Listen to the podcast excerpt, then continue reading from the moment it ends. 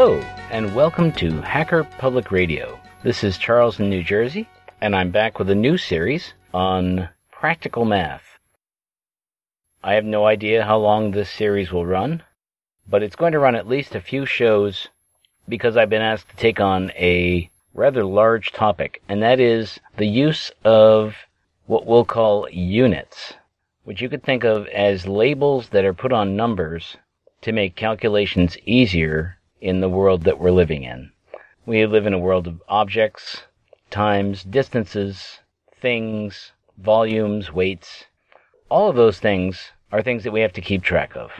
And one way to keep all those things straight is to deal in units.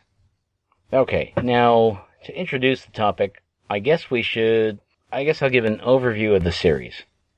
This first episode is going to be an introduction to the idea of units. What's a unit? And maybe give some, some illustrations of how you'd use it.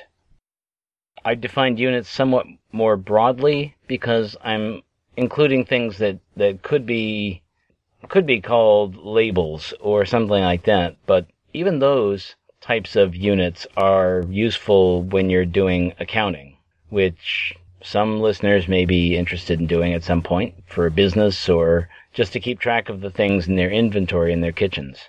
So I've included things that you count as well as things that you measure as both being units. Okay, why are we doing this? Well, I think to me the units are really the bridge from learning these tables of operations, the the addition and subtraction and multiplication tables and, and division. We learn these abstract operations on numbers and we go through all the drills in in our classes in school, but those numbers really don't mean anything and then when we're put into a context where they do mean something, we get these what we used to call word problems and the the kids I used to tutor would call them story problems. Same idea, but they're still very contrived. And I never really I never really liked them. I think you should actually put math to work in real life situations and solve problems that you really have. I suppose you can't do that in school, but for anything to really sink in, you should really use the math or arithmetic like a tool to help you do something as opposed to having it be a hurdle that stands between you and graduation from whatever level of school you're you're in at the moment. So I consider units to be kind of a bridge from this learning the actual mechanics of doing arithmetic to actually using it in in our world where you have to deal with objects that you have to recognize and classify and count or distances or times or rates your speed limit or the flow rate of your gas pump in liters per minute and that kind of thing uh, volumes measuring quantities for cooking uh, temperature heat electrical current voltage any kind of cooking using recipes or that sort of thing require you to use and have some ability to convert between units. Now, my goal for the series is to convince you, I hope, that embracing the idea of units and carrying units along in your work with numbers as you work through real problems in your life, carrying along these units as you go can actually help you work with more confidence in using maths in your life. I can tell you that when you start to use math to solve real problems, you're going to run into units. So you might as well make them your friends and learn how to use them. Now for this particular episode, I just want to look at what units are, what they do, what types of units and other numbers there might be, and how to mix unitless numbers with units. Because not everything, as we'll see, not everything does have a unit attached.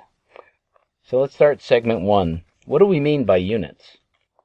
Well, I'm going to give kind of a definition, but I've made it less formal than you might find in a dictionary. So I'm going to define two types of units that are that could be useful in practical math. And the first would be counting units. I'm putting it first because it's in one sense easier because you're just counting things, but also because we're going to be finished with this fairly quickly there's not a lot you can do. You can't really convert from apples to oranges without trading with someone. So the first is a counting unit, which I'm going to call any individual thing that you can treat as as being single thing or or that you can think of as complete. Units can also pl- apply to let's say a, an individual piece of something larger, like a larger or more complex system. Mufflers are both a thing in themselves and they can become part of your car. That's the kind of thing where it's both a unit in itself and it can become a part of another object that's more complex as part of that unit of a different kind. So there are composite objects in the world as well as in some types of software development. I like to think of objects that would have counting units applied to them as as anything that I could keep in an inventory in say the pantry or in, in a warehouse. Things that I would that I would want or need to count or to know how many I have. The other type of unit we're going to spend a lot more time on would be measurement units. It's a little harder to understand where these where these come from because there are just so many of them. And in any type of thing that you're trying to measure, there are just lots of them. But what you usually have is some kind of quantity that has been chosen as a consensus standard that you can use as a common benchmark for comparing other quantities of the same kind. So it's a standard, usually agreed upon benchmark that you can use to compare with other people's quantities as long as they're of the same kind. Now what does that mean? The same kind. Well, simplest example is you wouldn't try to compare distances to times or volumes. Simple as that same kind of object or thing or phenomenon or whatever it is that you are trying to measure. Standard is a little bit slipperier, but it's easier to understand it if you think of it as a communication tool for talking about quantities because it lets you do it when you're not even face to face. If you can think in terms of standard units and if you have the ability to measure things in standard units where you are, then you can avoid expressions such as, I want a board that's yay long, or I believe the man was kind of tall, that sort of thing. So standards let you talk about things more precisely and not have to be in the same location at the same time. Now, measurement units were probably invented by people who were buying and selling things to make sure that they neither one was being being cheated, or perhaps by by the spouse of someone who does a lot of fishing. You got that, right? Okay, then there's a third kind of unit that is really just another measurement unit, but I'm going to separate it into a different class because you usually have to make a couple of measurements and then do something with them to create these. And I'm going to call these composite units. Now, units themselves can be multiplied together or divided to create new types of units. Now, some people would, would skip the word unit here and call these derived quantities, but since this is Hacker Public Radio, that sounded a little too much like programming talk to me. It sounded like you were making this kind of new unit as a kind of subclass of some base class unit. And that's not really what we're talking about. I chose to use the word composite units because it creates the kind of picture of putting things together or doing one operation after another, like multiplying and then dividing or measuring distance dividing by the time it took. That's the kind of thing that I'm talking about.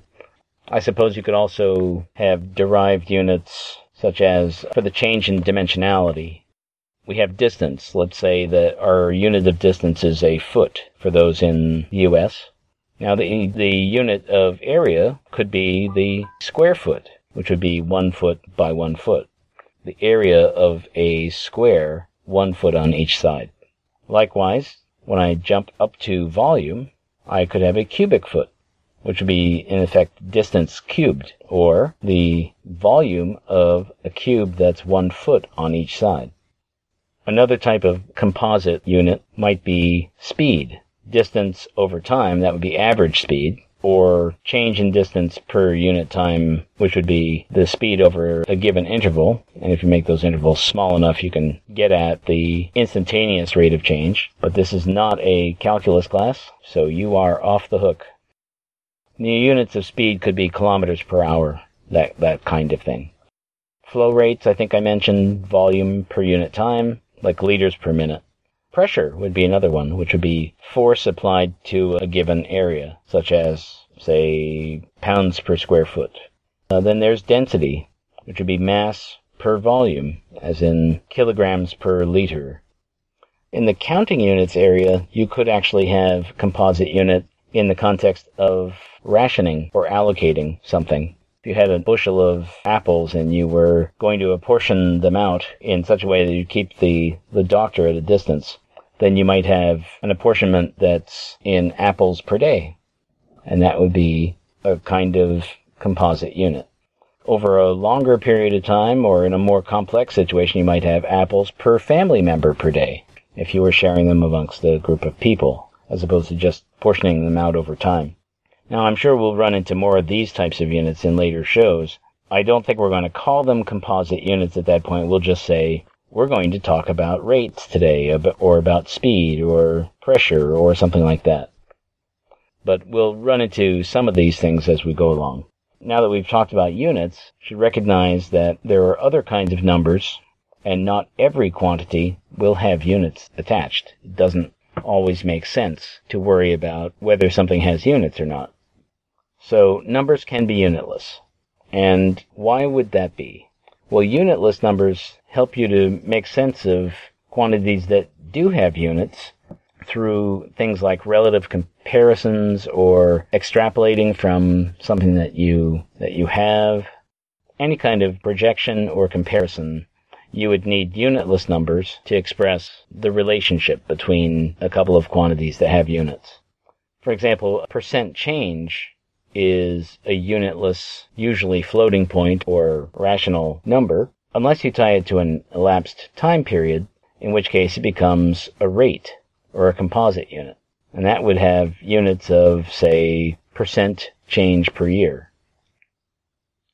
Another example of unitless number would be if you had a, a number of different types of objects, or if you were splitting up quantity of, of cash or, I don't know, wheat flour or something like that amongst a group of people, then you might want to keep track of the percentage of the total that each one has. And those percentage of total values would be unitless fractions as well. You can also use unitless numbers to scale units. Let's say you have a unitless integer, you can apply that to any kind of unit, including a counting unit. So let's just try a few expressions like 2 feet could either be 24 inches or literally 2 feet. 3 apples, again, we're in things. 4 quarts, that's more in the volume realm. 10 meters in distance, and so forth. In conversation, we might talk about twice as many, or 10 times as far, or we might talk a, about doubling a recipe, which would be multiplying every single thing in the recipe by multiple of 2. Okay. Now, counting units, usually you would think of multiplying them by an integer, but if you multiply them by a unitless fraction and the result rounds to or comes close to rounding off to an to a an integer value, then you're probably okay. This is where your arithmetic book has Mary has two and a half times as many apples as John. Well, that's fine if John has four apples and Mary has ten apples, because that would be two and a half times and still be an integer number of things. I don't want to get into two and a half hens or 3.6 apples or something like that. You could define it and then you could use it as much as you want, but I'm not going to go there, at least in this series. Now, measurement units can be applied by almost any arbitrary scale factor. You might think in terms of how big something is by relating it to something that's more standard. Seems like the news always has some kind of reference to a land area that's 3.6 times the size of New Jersey. Maybe Luxembourg is the standard in the EU or something. You might want to know how far something is relative to some distance that you know by saying, oh, I'll meet you halfway, or how much something is, either in volume or weight or something like that. So a recipe might say, if you're using white flour, you'll need 30% more. I guess that would be accounting for the different densities of the white flour versus wheat or rye or something like that. Okay, how do numbers go from having units to not having units? Well, when values with units are divided by other values with the very same units, the result is a unitless number. And that's going to be important because that's how we define conversion factors. We're going to assume that it's okay to take these numbers with units attached to them and multiply them, add, subtract them, and divide them and have all the usual laws of grouping and permutation so we can switch the order, uh, cancellation if it's the same in numerator and denominator of a fraction, that's the upstairs and downstairs part.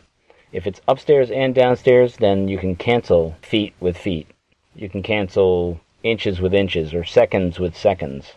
You should not cancel feet with inches. Think in terms of canceling like and like. If they don't match, you can't cancel them, at least not without doing some extra work. Okay, so I've, I've beaten that one to death.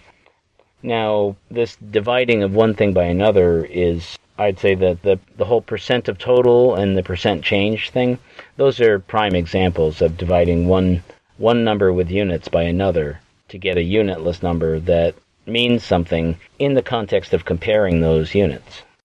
People frequently do this when they're comparing distances. I'll use a very obvious example. St. Johnsbury is 45 miles away, and Barton is only 15 miles away. So you have to drive three times as far to get to St. J. See how you use the number 3, which is 45 divided by 15, which makes the distance from where the speaker is to Barton the standard unit and they divide the longer distance by the shorter distance to figure out how much further away the more distant town is than the closer town. And it appears that duty calls. Okay, we're back.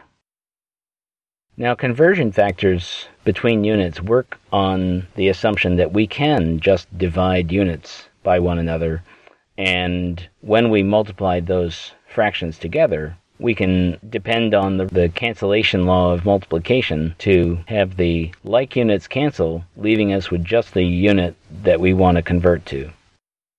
If we define everything correctly, we can start with a measurement that we have, let's say two and a half feet, and we want to express that in inches. We'll multiply by some kind of fraction.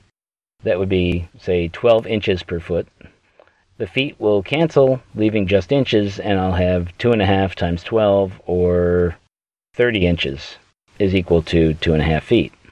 We can leave that as magic for right now because there'll be people who say, does he divide by the 12? Does he multiply by the 12? How does that work? How do I know what to do? Let's wait until next time. We're going to go over how we create conversion factors and what we do with them how they can be used to clarify what we're doing when we're working with units trying to understand them and convert between them.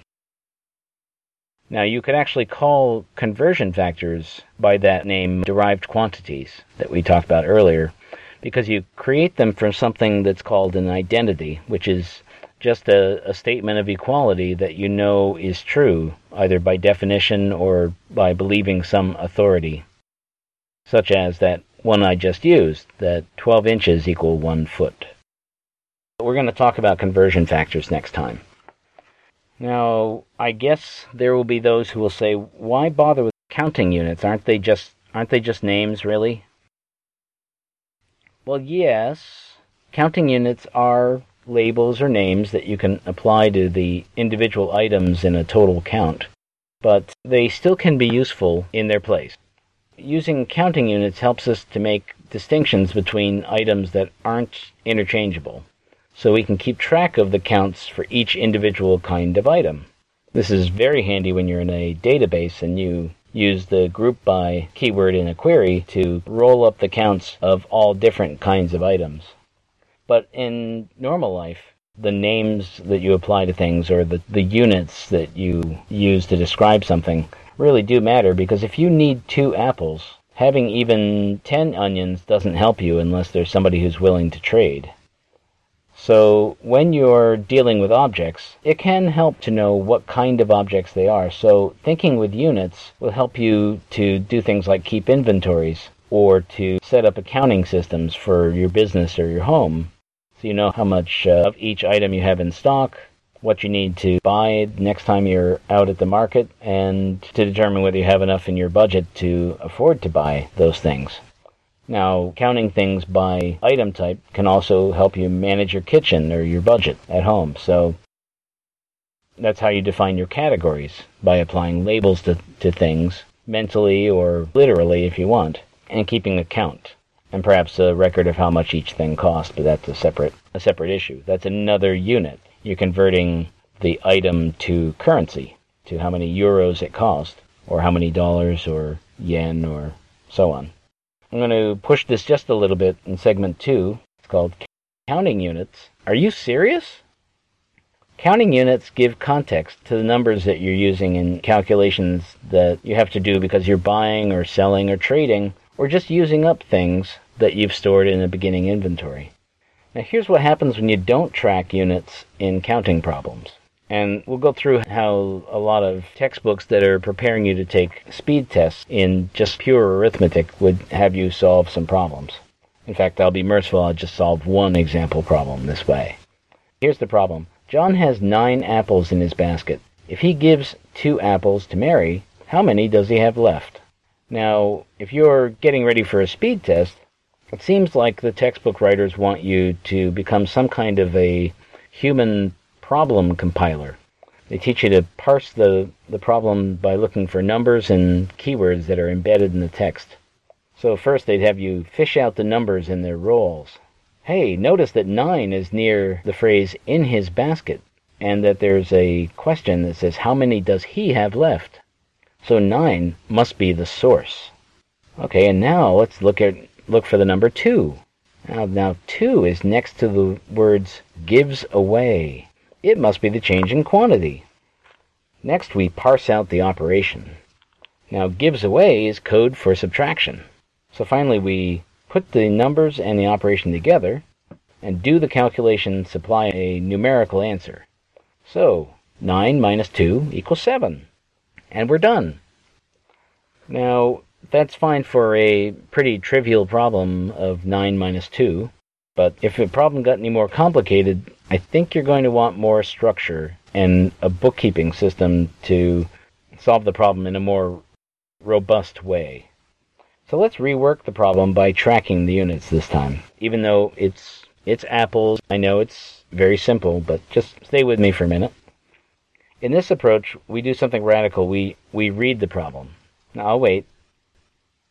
Okay, now we can parse it together.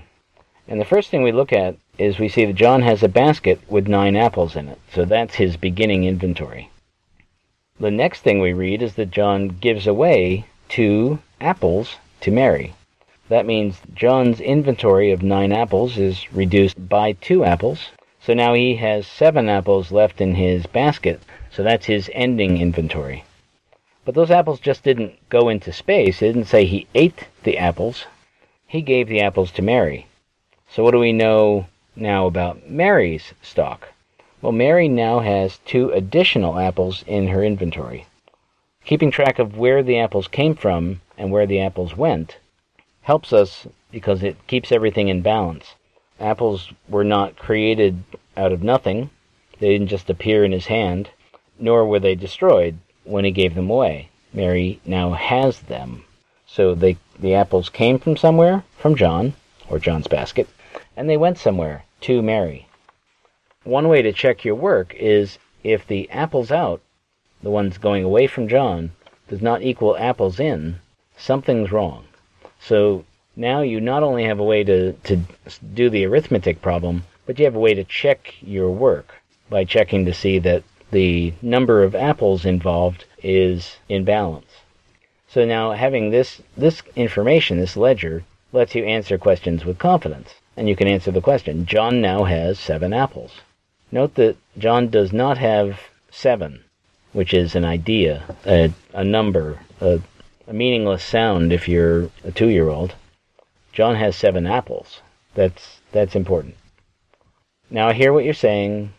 That solution's exactly the same. You're picking nits. And maybe that's true for, for an easy problem like this one. It can look the same. You, even if there are some benefits in using units, they still appear to be just labels in this kind of problem. Now, let's revise the problem in a couple of different ways and see if we still think that the units were not adding anything. Now, suppose the problem had said instead that John gave two oranges to Mary. Well, if we were tracking units, we'd spot that discrepancy immediately. It's not actually a discrepancy if that's what he did. Now, giving away oranges does not really affect John's apple inventory, unless he had to trade to get them, but there's no talk of that. So the oranges must have come from another supply or account that we didn't necessarily know about. Now we can still talk about an increase in Mary's count of oranges and decrease in John's oranges, even though we don't know the beginning or ending balances really for either one of them. But we know that there were oranges that were exchanged, that they went from John to Mary, so John must have either had two oranges in stock or he must have obtained them somehow in in a transaction that we don't know about. But keeping track of the units and the sources sources and uses of those objects gives us a way to, to check our answer and to know what's going on and to be able to determine whether a piece of information is relevant or not relevant. Suppose there was a, a different question. Mary has three times as many apples as John. How many apples would Mary have to give to John to leave each of them with the same number of apples? I think you're going to see that you would you would want to track your your units now and write some things down just to be sure that you're that you're getting everything right. Better yet, what if the problem was really really crazy and it read something like this? John has 19 apples and Mary has 14 oranges. Now John likes oranges twice as much as he likes apples, but Mary likes apples 3 times as much as she likes oranges. How can John and Mary exchange apples and oranges to get the best, equal gain in happiness? See, this problem in- involves not just the tracking of apples and oranges, but you probably have to create some kind of artificial, um, I'll put this in air quotes, happiness unit or happiness function that gives a value that carries some kind of units. Now, it's a problem like this that makes most people hate economics. And one way to solve this would be to use a method that's used in economics sometimes. It's called defining utility function for each party. We're not going to do that. So you can rest assured, not going to waste your time creating artificial units. But if you want to write abstruse academic papers that no one understands, this is one way that you can use units to enhance the incomprehensibility of your paper. Now, if you look at the at the statement of the problem, looks like John and Mary's preferences are so different from the inventories that they were holding in the first place that it's probably best for them to just trade the baskets that they have and just have John hold all the oranges and Mary hold the the apples. And that's pretty close to the optimal solution to the problem. And I think I'll leave it there. Now, if you want to get even more even further out there, if the problem had involved trading some of John's apples for some of Mary's oranges, and maybe offering an offsetting cash payment to correct an any imbalance that might be left, then we would really need units to help us keep, make the best use of all of our information about the sources and uses of resources and preferences expressed in terms of dollars and cents or euros and fractions by tracking all these all these quantities and relationships for each object and currency in the exchange. I guess the point is that problems can become pretty complicated and units can help you with the bookkeeping that you need to do to work through to the answers. I will give a piece of advice here. If someone poses a problem like this to a group of people at a dinner party, that should give you the cue that it's time for you to suddenly remember that you forgot to iron your curtains back at home. Okay, now the final final properties of counting units, and we'll be pretty much done with these for the series. I guess the first thing is a rule that compatible counting units can be added and subtracted. Now, compatible in this context really should be the same. If the units are the same, you can add them. So, for example, 6 apples and 4 apples is 6 plus 4, or 10 apples. But if that was 6 apples plus 2 oranges, that's a mixed expression. And that's as simple as it can get. Now, apples and oranges can't be added unless you are making, a, say, a fruit salad. But as units, they can't be added. Now, an amount that's given in counting units can also be multiplied by an integer because, well, that's like repeated additions. So you can actually write out what that meant. Let's say I had three apples, and what would it be like if I had six times three apples? Well, that's three apples plus three apples plus three apples plus three apples, and so on, until I had six times three apples, or 18 apples. Now you can also multiply them by a fractional amount but only if that comes out to a whole number, like that problem where Mary had two and a half times as many apples as John. Now, if you're wanting to define a multiplication of counting units by some kind of arbitrary floating point number where the result's not an integer, where you end up with six and a half or 3.6 apples, that's out of scope for the series, and I consider it not really worth the effort, but if you are bent on doing it, you could probably figure out some standard way to define a fractional apple, and that would be an, an interesting, if unusual, podcast. Now, counting units are not infallible either. They have these limitations that they're denominated in integers usually, just the counting numbers, but they also give you problems with classification. This is especially true with organic items because they're usually not identical. For example, apples can vary. They can vary in size. Like a recipe could call for three large apples. Well, I have three apples. Are these large? Should they be larger? Apples also vary by varieties. Now, apples in the U.S. can include McIntosh, Macoun, Rome, Gala, all kinds of them, Granny Smith, and so on. And all of them can be quite different, especially if you are an apple expert then you would be quite apt to notice the difference and not even count a McIntosh and a Rome apple as being the same thing. So classification problems are difficult with, with things like plants and fruits. That's also true with animals. They can vary quite a bit within categories. For instance, cats. Technically, lions and lynxes and even little puff all qualify as cats, but they are very different. So when you're counting cats, you might not think to include the lion with Little Puff. Even within a category like house cats, Siamese, Persians, and tabby cats are all just cats until you have them living in your home, and you might find that they have different personalities or different behaviors or characteristics that make you consider them as different things. There are some living things that are even hard to pin down as to whether they're animal or plant or whatever. I think of sponges and little microorganisms like paramecia and all those other things you looked at through microscopes in school. Now, there are other things that can also create classification issues depending on your purpose, what you're using the objects for, and how you value them, and all of those things. And you can get into arguments about these things, but just remember that units are just tools. We want them hopefully to work for you and not the other way around. Segment 3 Units of Measurement. Now, units of measurement, or measurement units, are often what we call continuous. You can divide them up as finely as you need to, or just about. So conceptually, you can divide them into smaller and smaller subunits as many times as you like although you may have trouble getting a sharp enough knife and, and you may have trouble seeing that you've divided something into a smaller and smaller unit. It's kind of unusual that the smaller the unit you want to break something into, usually the bigger the apparatus has to be to do it and get it right and to measure it. Not quite sure how that works, but it, it seems that, that that's the case.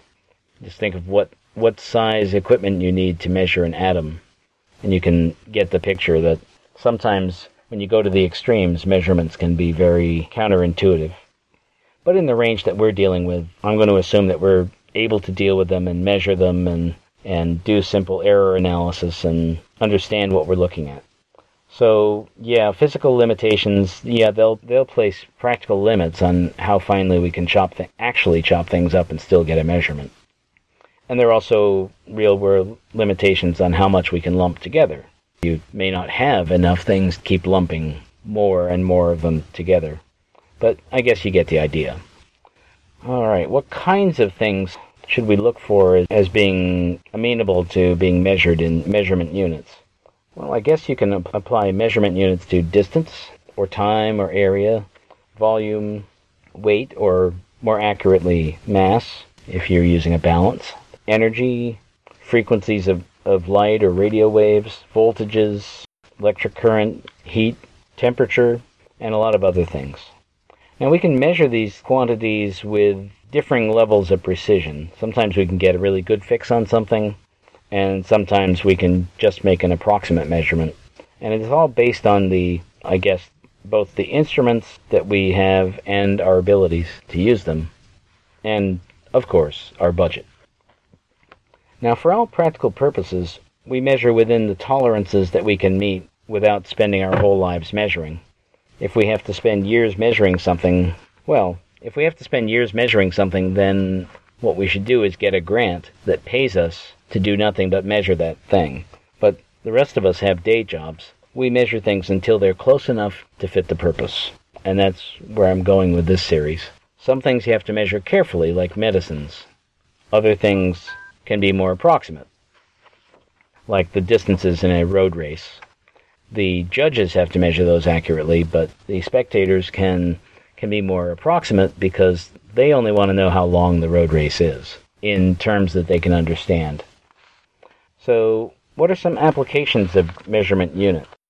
Well, one of the first things measurement units allow us to do is understand each other. And you'll notice this if you go to another country or a different part of your own part of the world and listen to the news, and suddenly, instead of, say, acreage or square miles, you're hearing about the hectares of forest destroyed or endangered by a wildfire.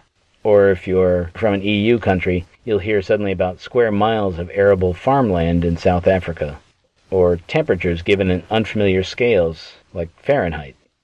And then there's the amusing parts, uh, such as the snowfall measurements.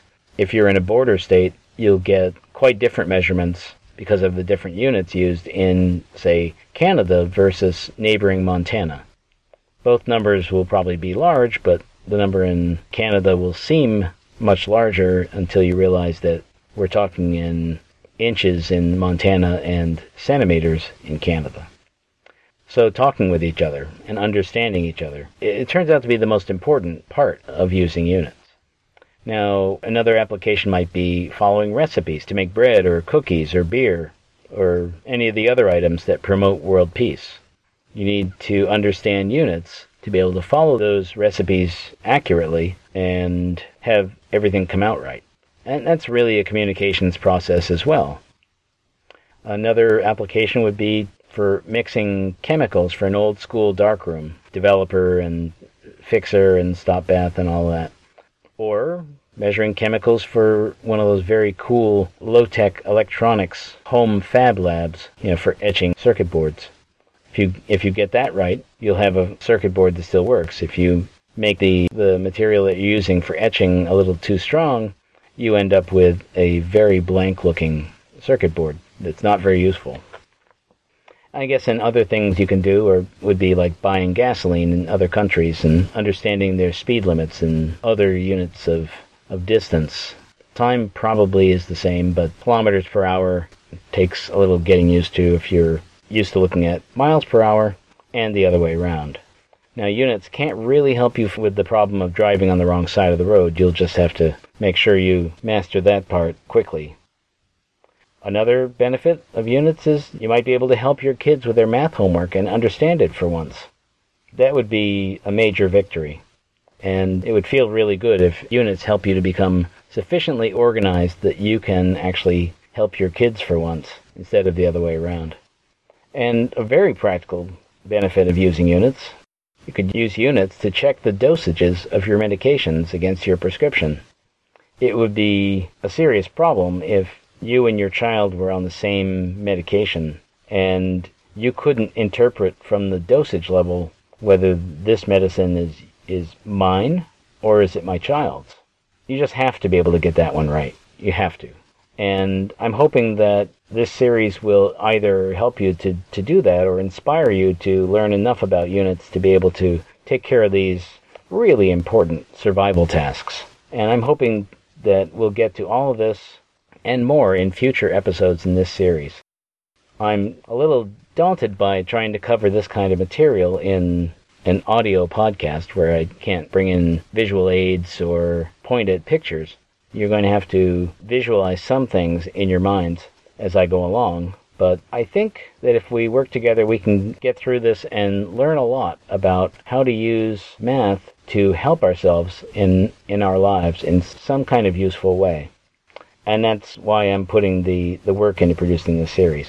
Hope you enjoy it, and I hope that we all learned something here. Thanks for joining me, and we'll catch you next time on Hacker Public Radio. Good night.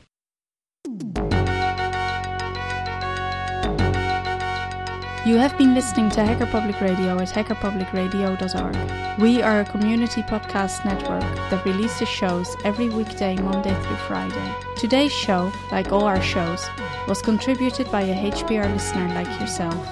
If you ever considered recording a podcast, then visit our website to find out how easy it really is. Hacker Public Radio was founded by the Digital Dog Pound and the Infonomicon Computer Club. HPR is funded by the Binary Revolution at binrev.com. All BinRev projects are proudly sponsored by Lunar Pages. From shared hosting to custom private clouds, go to lunarpages.com for all your hosting needs. Unless otherwise stated, today's show is released under a Creative Commons Attribution Share Alike 3.0 license.